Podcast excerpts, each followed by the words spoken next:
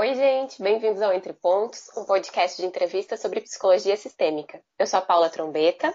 Eu sou a Elida Fluke. E nós somos psicólogas, terapeutas sistêmicas e estamos aqui para pensar e repensar a teoria e o nosso trabalho, conversando com outras pessoas com diferentes pontos de vista e de partida, buscando, afinal, um ponto de encontro. Nosso episódio de hoje vai ser com a Helena Hintz. A gente vai conversar com ela sobre a história da terapia sistêmica aqui no Brasil, aqui em Porto Alegre, bem pertinho de nós, e no mundo. Vem com a gente para o nosso ponto de encontro.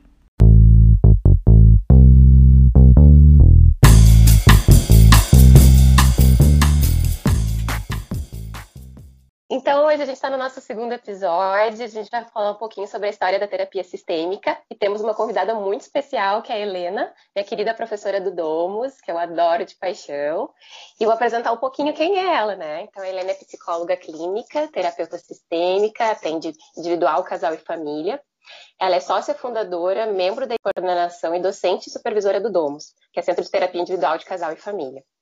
Ela é fundadora e editora da revista Pensando Famílias. Então, ela é presidente da Associação Gaúcha de Terapia Familiar e já foi presidente da Associação Brasileira de Terapia Familiar, né? Então, Helena, a gente queria começar lançando uma pergunta bem básica, mas muito ampla, né? Como é que começou a terapia sistêmica? Bom, antes de mais nada, quero agradecer a vocês o convite. Me senti muito honrada de estar aqui com vocês duas, né? Participando dessa gravação, enfim, né? E espero que corra tudo bem. Nós que ficamos muito felizes de te receber aqui, né? Vamos lá para a nossa conversa. O início da terapia sistêmica, ela se deu no século passado, e eu diria que começou bem mais ou menos em torno da metade do século, em torno de 1950, um pouco antes, com alguns pioneiros. E se nós pensarmos, já Freud, quando atendeu o pequeno Hans, ele atendeu falando com o pai, todo o atendimento que ele fez, das coisas que ele podia ver sobre o Hans, foi através das conversas que ele tinha com o pai do Hans, né? Porque ele não chegou a atender o menino. Então, eu diria que ali talvez tenha sido o primeiro atendimento de família. Em 1917, teve uma assistente social, né? Bastante importante, que trabalhava já com a família, fazendo visitas nas casas das pessoas e dentro desse olhar social, né? Quem era a família que a pessoa tinha. Em torno, mais ou menos assim, do final da Segunda Guerra, foi que se começou a ouvir, então, os primeiros nossos pioneiros falando na possibilidade de atender não mais só o indivíduo, e sim o indivíduo da família. O que, na verdade, naquela época era um grande desafio, porque sempre o olhar dos terapeutas, dos estudiosos, sempre foi o indivíduo. E agora, tinha pessoas pensando em atender, então, um grupo familiar. Isso, diria assim, foi, eu acho que a primeira ideia, e aí foi começando com outro, Ackerman começou, Bowen também, um pouco antes de 1950, e o que os levou muito a poder experimentar como era atender famílias foi através de famílias que tinham membros com esquizofrenia, porque começou a chamar atenção assim, um tipo diferente de relacionamento que aquelas famílias que a mãe ou que o pai tinha com aquele membro, e como é que a família teria que se adequar. Então, esses nossos pioneiros começaram a experimentar, a colocar mais membros da família juntos, né? Claro que isso movimentou muito, né? E as pessoas interrogaram muito com isso. E a terapia de família especificamente não começou ali, foram os primeiros estudos. Eu diria assim, bem na metade do século passado, né? Bem na metade do século XX. 1950, 1952, alguns, 56 outros, né? Até depois começar realmente a se formar em grupos para estudar o que era isso, o que era família, né? Interessante isso que tu está dizendo, que eu acho que essa palavra experimentação que tu usou, né, é uma palavra importante. De fato, era uma tentativa, um experimento de ver o que acontecia, e não só o que acontecia, o que se podia fazer, mas o que se enxergava daquilo, né? escutando falar do que tu deu o exemplo do Freud, que eu achei muito legal, né? A família sempre estava ali, né? Só que eu acho que foi essa experimentação de dar esse olhar, essa teoria, né? E trazer realmente toda a família para a terapia, né? Mas ela sempre esteve presente de alguma forma. Exatamente. Eu acho que uma coisa muito interessante é pensar que como é que a teoria, né, e a terapia sistêmica ela foi se expandindo. Ela foi se expandindo muito baseada na prática. Então, era o que era atendido, era o que era visto, ou mesmo que fosse em hospitais, ou em consultórios, ou em clínicas, era assim que eles foram experimentando e, enfim, formando uma nova teoria. Mas, se a gente pensar que mesmo através dessas experimentações e que fosse já na clínica e que não era uma pesquisa, né, metodologicamente feita, foi em cima também de pesquisa, foi em cima de uma experimentação, só que experimentação com muita prática, né? E a teoria é criada, então, a partir desse entendimento todo do que eles vinham ali, das relações que eles percebiam, então, quando a família estava junto. Não só uma pessoa, não só um indivíduo, né? Foi um desafio, né? Claro, um desafio enorme. Acho que muitas das pessoas da área psi usam essa observação anterior, assim, como base para pensar a sua teoria, né? O Freud estudava os filhos dele, observava, né, para desenvolver a teoria. O Piaget fez a mesma coisa quando falava do desenvolvimento cognitivo. Então, acho que a terapia de família seguiu essa linha, assim, né? Nada mais lógico do que da gente sair do mundo que a gente está vivendo para poder criar uma lente para enxergar aqueles fenômenos, né? Sim, sim. Faz muito sentido isso. Uhum. Para complementar e até aprofundar, a nossa segunda pergunta tem um pouco a ver com isso, né? Que é o que acontecia no mundo naquela época que ajudou o desenvolvimento dessa nova forma de pensar, assim? E o que tu sente que dificultava e se apresentava como um desafio terapia de família? Eu acho, eu vou partir pelo que dificultava. Eu acho que o que dificultava é nos próprios colegas, né? Os próprios terapeutas, os próprios estudiosos da época, em que ficavam achando muito estranho que uma família inteira pudesse estar dentro do consultório. Então, na verdade, como era uma teoria que estava começando, o que muitos desses primeiros, né, Minuchin, Sluzki mesmo, que ainda está vivo, enfim, a teoria que eles tinham era a teoria psicanalítica. Né? Eles trabalhavam dentro dessa linha e tiveram que se opor, e de 8 a 80 para poder, então, criar uma nova teoria. Tipo, vamos esquecer o que tem para criar algo novo, para hoje em dia chegar no meio termo. Mas, na época, eu acho que isso foi muito criticado, né? Porque era visto assim, como? Da onde que vocês estão tirando? Que fundamentos vocês têm? Né? Para começarem a pensar. E, sim, os fundamentos foram buscados em outros estudos, tipo antropologia, sociologia, e esses estudos é que foram embasando, inclusive a própria cibernética, que fundamentou muito a teoria sistêmica toda, mesmo que ela tenha tido todas aquelas fases, primeira cibernética, segunda cibernética, né, todo o desenvolvimento que nos trouxe até o mundo atual, mas foram tendo que se buscar outros subsídios, então, para poder fundamentar o que era trabalhar com as relações, olhando o indivíduo, mas olhando ele nessas relações tão importantes que, como vocês disseram, todos nós temos uma família. Mesmo que a família não esteja mais presente, mas teve uma família, pelo menos, né? E família de origem ou a família formada atualmente? Então, esses laços são extremamente importantes, só que eles começaram a ser entendidos, então, de uma forma um pouco diferente do olhar apenas individual, o que o indivíduo tinha, o que era intrapsíquico. Então, o intrapsíquico sim, mas o relacional, o social, dando importância para todo o movimento cultural, também isso foi muito importante para todo o desenvolvimento da teoria sistêmica. Eu te ouço falando, né, Helena, eu fico pensando, assim, a gente está pensando ali num contexto de pós-guerra, né, e, enfim, de duas guerras muito sofridas, né, de décadas de muito sofrimento, de perdas, enfim, e acho que é um momento que, em termos de mundo, está surgindo muitas questões de mudar, né, então, que mundo é esse que nos levou a ter duas guerras tão enormes?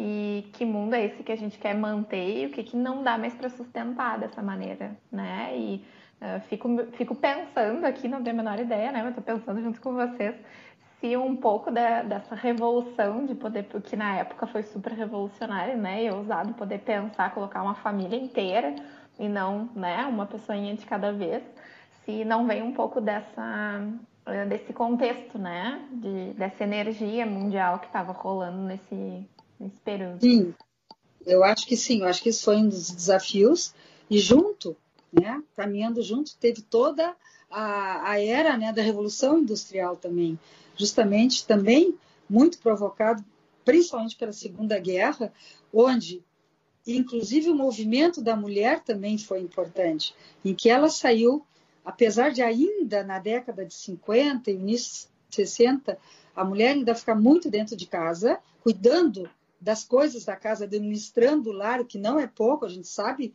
mas ela começou a sair por necessidade. As pessoas vieram do interior das cidades pequenas indo para a cidade grande. Isso modificou a família. O relacionamento da família, deixando de ser aquela família ampla, onde todos praticamente moravam juntos, ou muito perto, para então começar a formar aquelas famílias que a gente chama hoje de família nuclear, né? Formada de pai, mãe, filhos. E isso se distanciando muitas vezes da família ampla, da família de origem. Porque a família de origem ficava na cidade do interior. E os jovens, pelas necessidades de trabalho, de buscar uma nova vida, e ir para cidades grandes. Isso não só nos Estados Unidos, eu acho que foi um movimento todo mundial, vamos dizer assim, né? Uhum. Se a gente para pensar como é que era na década de 50 e 60, o modo de vida daquela época é bem diferente do modo de vida nosso. E o grande movimento também foi das mulheres, né? As mulheres saírem de dentro de casa, irem para as universidades, iam, mas iam um número muito pouco. E muito poucas, às vezes, levavam adiante a profissão que escolhiam. E, aos poucos, foram assumindo, foram entrando, e cada vez mais as mulheres foram assumindo o trabalho fora de casa, o que modificou muito, muito toda uma organização familiar. Apesar do que, eu acho que é importante dizer, nunca deixou de existir a família. São transformações, né? Mas nunca deixa de existir, com certeza. Até eu enfatizo isso porque Maurizio Andolfi, um dos pioneiros vivos ainda, ele esteve, inclusive aqui em Porto Alegre, na década de 80, mais de uma vez, 84, 86, e eu lembro, eu não tenho mais essa reportagem, devia ter guardado, né, como lembrança, eu lembro de uma reportagem em que no jornal perguntava se ainda haveria família, se a família existiria ainda, se existe, eu não me lembro bem como é que era a reportagem toda, o título, mas enfim, era isso. Ainda existe família? E sim, existe. Seja ela da forma que ela estiver, ela vai existir, eu acho que sempre vai existir, porque não tem como a gente pensar que as pessoas não vão ter relacionamentos e como vão se formar, né? Uhum. E aproveitando que a gente está falando desse movimento mais mundial, assim, o que tu diria aqui mais do foco do Brasil e do Rio Grande do Sul e Porto Alegre também, né? Vocês do Domus são uma das pioneiras nesse sentido da terapia de família por aqui, assim, mas como é que tu acha que foi vindo essa construção mais aqui para o Brasil da terapia sistêmica? Bom, eu acho que foi mais ou menos, por exemplo, os Estados Unidos foi surgindo em vários locais, né? Claro que ali na Califórnia, Palo Alto, foi um grande centro de estudos, mas muitos iam para lá e expandiam para outros estados. E a partir do que a gente foi vendo aqui, muitos colegas de vários estados começaram a ir buscar fora a formação, porque não tinha formação aqui. Então, muitos viajaram para os Estados Unidos. A Argentina foi um lugar onde também se desenvolveu muito, né? Porque Minuchin, Sluzki, que são argentinos, eles ficaram e viveram a vida toda nos Estados Unidos, mas com isso também os argentinos que ainda estavam aqui também passaram a se formar e também foram formadores, e muitos de nós também fomos buscar coisas na Argentina, né? Que era, na época era um polo de grandes estudos ali, não só na nossa área, na área também da psicanálise, né? Então, alguns profissionais já, psicólogos, muitos, ou psiquiatras, foram fora do Brasil buscar formação. E aí foram trazendo aos poucos, e aí foi se pensando como vamos dar continuidade a isso. Aqui no Rio Grande do Sul, em Porto Alegre, eu acho que o movimento da Olga Falseto, do Ovidio Valdemar e do Alberto Stein foi bastante importante, porque eles vieram na década, bem no iníciozinho de 80, vieram dos Estados Unidos, cada um, né, de algum lugar, onde fizeram a formação lá, e foram trabalhar, foram ministrar aulas no CEAPIA, que é um centro de estudos da infância e adolescência, e ali eles começaram a falar em famílias, né? Inclusive o Andolfi teve 2 vezes ali, trazidos pelo CEAPIA, é claro que eles que pensaram, né? E muitos colegas dali se originaram, então, para o estudo da família. O Domus, nós começamos trazendo, éramos 13 profissionais que nos unimos no estudo durante 3 anos e trouxemos profissionais da Argentina, de Buenos Aires, que estavam trabalhando intensamente com a linha sistêmica e durante 3 anos nos reunimos, né, mensalmente, no final de semana inteiro, estudando e vendo famílias. E aí o Domus teve essa formação.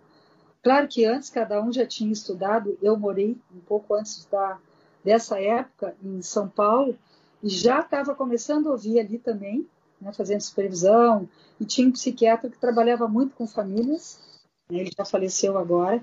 Antes de 80 aqui eu comecei a ouvir falar em famílias. Quando eu vim para cá, aí nós nos reunimos, a Marli, que é do Domus também, ela fez a formação na Inglaterra, estudou bastante, a Nira também fez uma boa parte em Buenos Aires, inclusive a Nira trouxe o estudo na PUC, foi a primeira professora da linha da teoria sistêmica na PUC, quando acho que só existia a PUC praticamente, se não me engano foi em 78, 79, só tinha a PUC com a psicologia, né? Então, nós fomos nos unindo e formamos o Domus. Em 1990, nós fundamos o Domus. Claro que nós 6, vindo de lugares diferentes, mas 3 anos estudando junto, né? É assim que nós... E junto conosco, outros institutos também se formaram, um pouquinho antes, um pouquinho depois, mas essa foi a época que a terapia sistêmica, terapia familiar, expandiu em Porto Alegre e fomos... Né, cada um dos seus institutos, fomos ampliando para as cidades do interior e para fora, em alguns outros estados também. Que bacana te ouvir falando, eu sinto como uma máquina do tempo, assim, né? Fiquei imaginando uma outra cidade, fiquei imaginando a PUC sozinha, né, neste lugar, e vocês estudando juntos durante 3 anos, nossa, um tempão, né? E a partir dos 3 anos, há 30 anos que a gente está junto, né? Sim. Não, nós fizemos parte, sim, de toda a história, porque nós 6 fomos, em 94, para São Paulo, que foi o primeiro congresso de terapia de família, e onde foi fundada a Bratef. E a Bratef imediatamente veio para o Rio Grande do Sul, para Porto Alegre, porque a Bratef seguia, cada 2 anos ela é itinerante, e o próximo congresso foi em Gramado, em 96, e foi, então, a primeira sede da Bratef foi aqui em Porto Alegre, né? Foi o primeiro nosso... Mas nosso primeiro... Então, tem toda essa história. Quer dizer, em julho de 94, a Bratef foi fundada. E em outubro de 94, a HTF foi fundada. Então, vejam, né? Já tem mais de 25 anos nessa corrida, né? E sempre estamos juntos lá.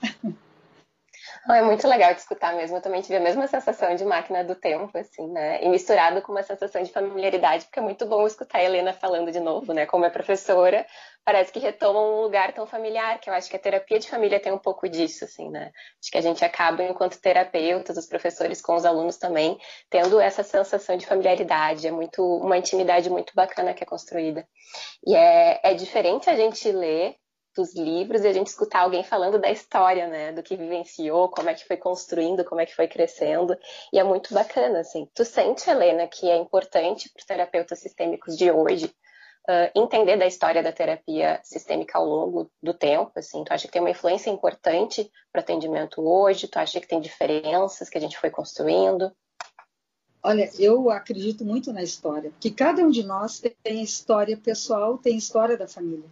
E nós sabermos a história da terapia de família, que é o que nós lidamos, eu acho que é muito importante, porque muita coisa foi sendo agregada. Por exemplo, hoje a parte de neurobiologia está completamente inserida dentro, inclusive, dentro da teoria sistêmica, também está se usando muito, né?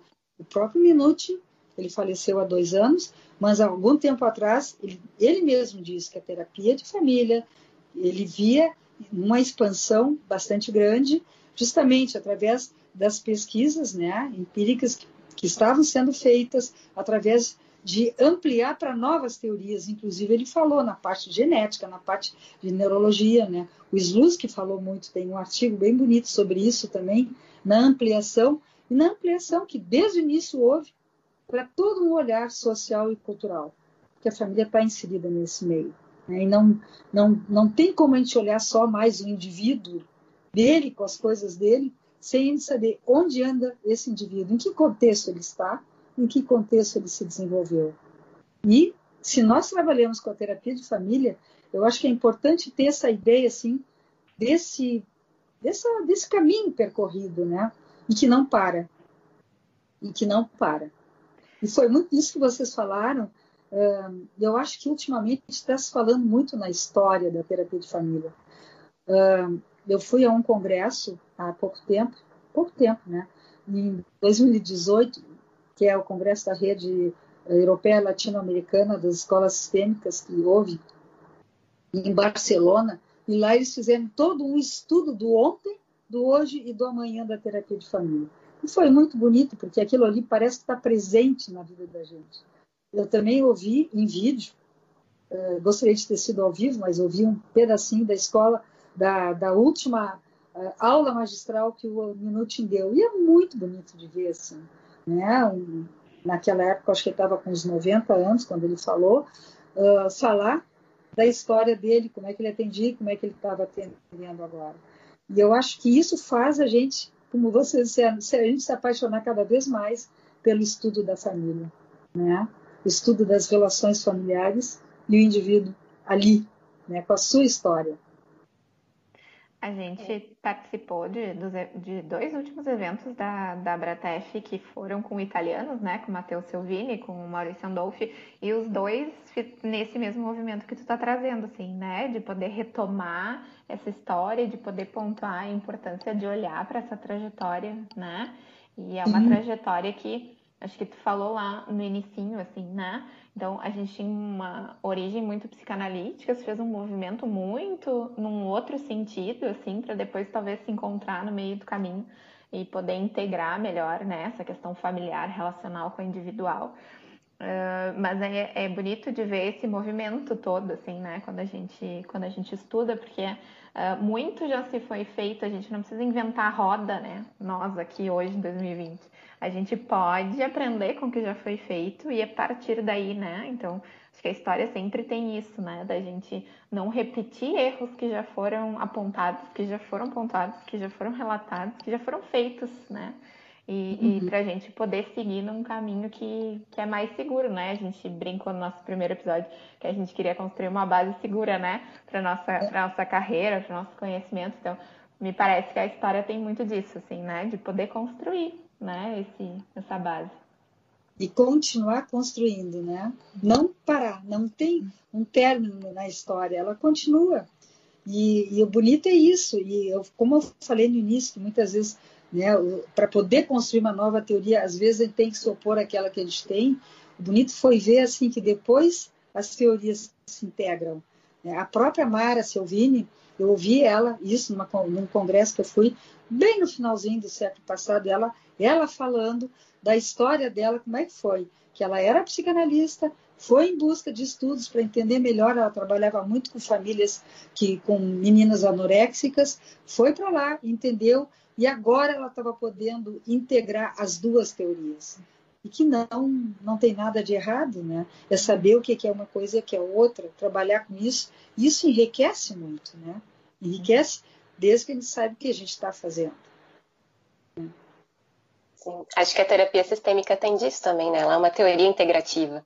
né, com outras visões por ser amplo, né? Mas é importante justamente isso, a gente entender o que a gente está fazendo, de onde que vem essa bagagem, esse nosso pensamento, essa nossa construção, que tem a ver com olhar para a história, né? Que é o que a gente está fazendo aqui hoje.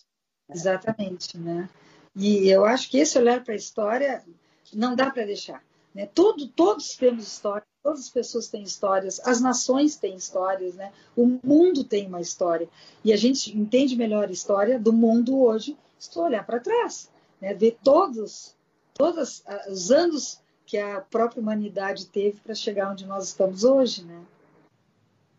A gente vive um momento de polarização tão grande hoje, né? Então, é um movimento tão intenso socialmente falando, e a história nos ajuda tanto a pensar isso, né? E sistemicamente esses movimentos, assim como a sistêmica nasceu desse movimento de oposição, sistemicamente a gente pode pensar nesses movimentos de polarização que vêm de tempos em tempos, né? A gente vem de um mundo um pouco mais tranquilo, estamos mais polarizados e com esperança teremos um mundo menos polarizado em breve, né? Tomara, tomara. Mas se a gente levar a polarização muitas vezes num ritmo bom, como algo que abre possibilidades, eu acho que é bom desde que depois a gente veja o resultado disso, né? E que se possa unir as coisas, o aprendizado todo que se tem. Eu acho que isso é importante, né? Levar as pessoas a terem uma curiosidade saudável, como dizia o Check-in, né, da Escola de Milão, que tantas vezes ele trouxe o que é a curiosidade do terapeuta, né? É diferente da curiosidade do mundo social. A curiosidade do terapeuta é algo que abre possibilidades para a criatividade. E eu acho que é isso que a gente também tem que buscar muitas vezes para poder entender o ser humano inserido no contexto familiar, no contexto cultural onde ele vive, né? Perfeito. Muito bom te escutar, Helena. Eu queria agradecer esse espaço, né? E acho que essa conversa é um prazer fazer esses diálogos entre gerações, né? Eu e a Paula de uma geração muito diferente, mas poder escutar, né? Te escutar falando de um outro lugar é sempre muito enriquecedor, assim, acho que gera em mim uma admiração muito grande, né, dado que tu participou desse pioneirismo aqui no Brasil, né, então é muito bacana ouvir. Só para você saber, eu até não falei antes, mas a terapeuta de família pioneira no Brasil, uma delas é Matilde Néder, vocês já ouviram falar? Ela eu acho que agora deve estar com 96 anos, eu acho que faz uns 3 ou 4 anos eu fui lá para um evento lá em São Paulo com a colega, com a Ieda, e aí ela acho que na época ela estava com 94. Incrível a mulher, assim, com uma cabeça falando, e ela foi realmente pioneira, né? Uma das pioneiras, primeiras aqui no Brasil a abrir espaço para terapia familiar. E ela falando, assim, dá um gosto, né? As colegas ali ajudando ela a caminhar. Quando ela foi no congresso no Rio, não sei se tu te lembra, Paula, mas era uma que todo mundo ajudava, assim. É um respeito muito grande que se tem. Eu acho uma coisa muito bonita, né? Não sei como é que ela, nesse momento, como é que ela tá, mas ela, meu Deus, eu me lembro que nós fomos jantar junto. Incrível a mulherzinha. Ela sabe, ela lembra. Eu vejo ela muito pouco, assim, nesses... Ela é uma cabeça, ela sabe quem a gente é. Incrível. Isso é bom, assim, da gente ver essa história toda ambulante, né? É bem isso mesmo. E viver o amor pela teoria e pela profissão, né? Que eu acho que é isso que você está falando, mesmo com 90 e tantos anos, com as suas dificuldades, está lá, querendo ainda se manter viva, interessada dentro dessa teoria, que é o que eu sinto também por vocês do Domus, né? Então, mesmo como a Elida estava falando, assim, desse agradecimento, dessa admiração, a sensação de orgulho de ser filha do Domus aparece aqui hoje, né? Ai, porque eu vejo o amor de vocês pela teoria e tudo que vocês mantêm vivo da teoria, que é tão importante. Então, só agradecer realmente, Helena, por ter participado desse episódio com a gente, e te escutar é sempre muito bom. Fico emocionada também. Então, a gente está encerrando o nosso episódio de hoje. Muito obrigada por terem nos acompanhado até aqui. Se vocês tiverem comentários, quiserem conversar com a gente, trocar uma ideia, nos procurem lá nas nossas redes sociais, no Instagram. E, enfim, vamos bater um papo sobre essa nossa história. O nosso próximo episódio, estejam com a gente também, vai ser lançado daqui a 15 dias e vai ser com a Patrícia Santos. Ela é psicóloga, especialista em sistêmica, mestre, doutora pela URGS e agora fazendo pós-doc nessa mesma área, nessa mesma instituição, aliás. E nós vamos conversar com ela sobre pesquisa. Então, vem com a gente para nosso ponto de encontro daqui a 2 semaninhas.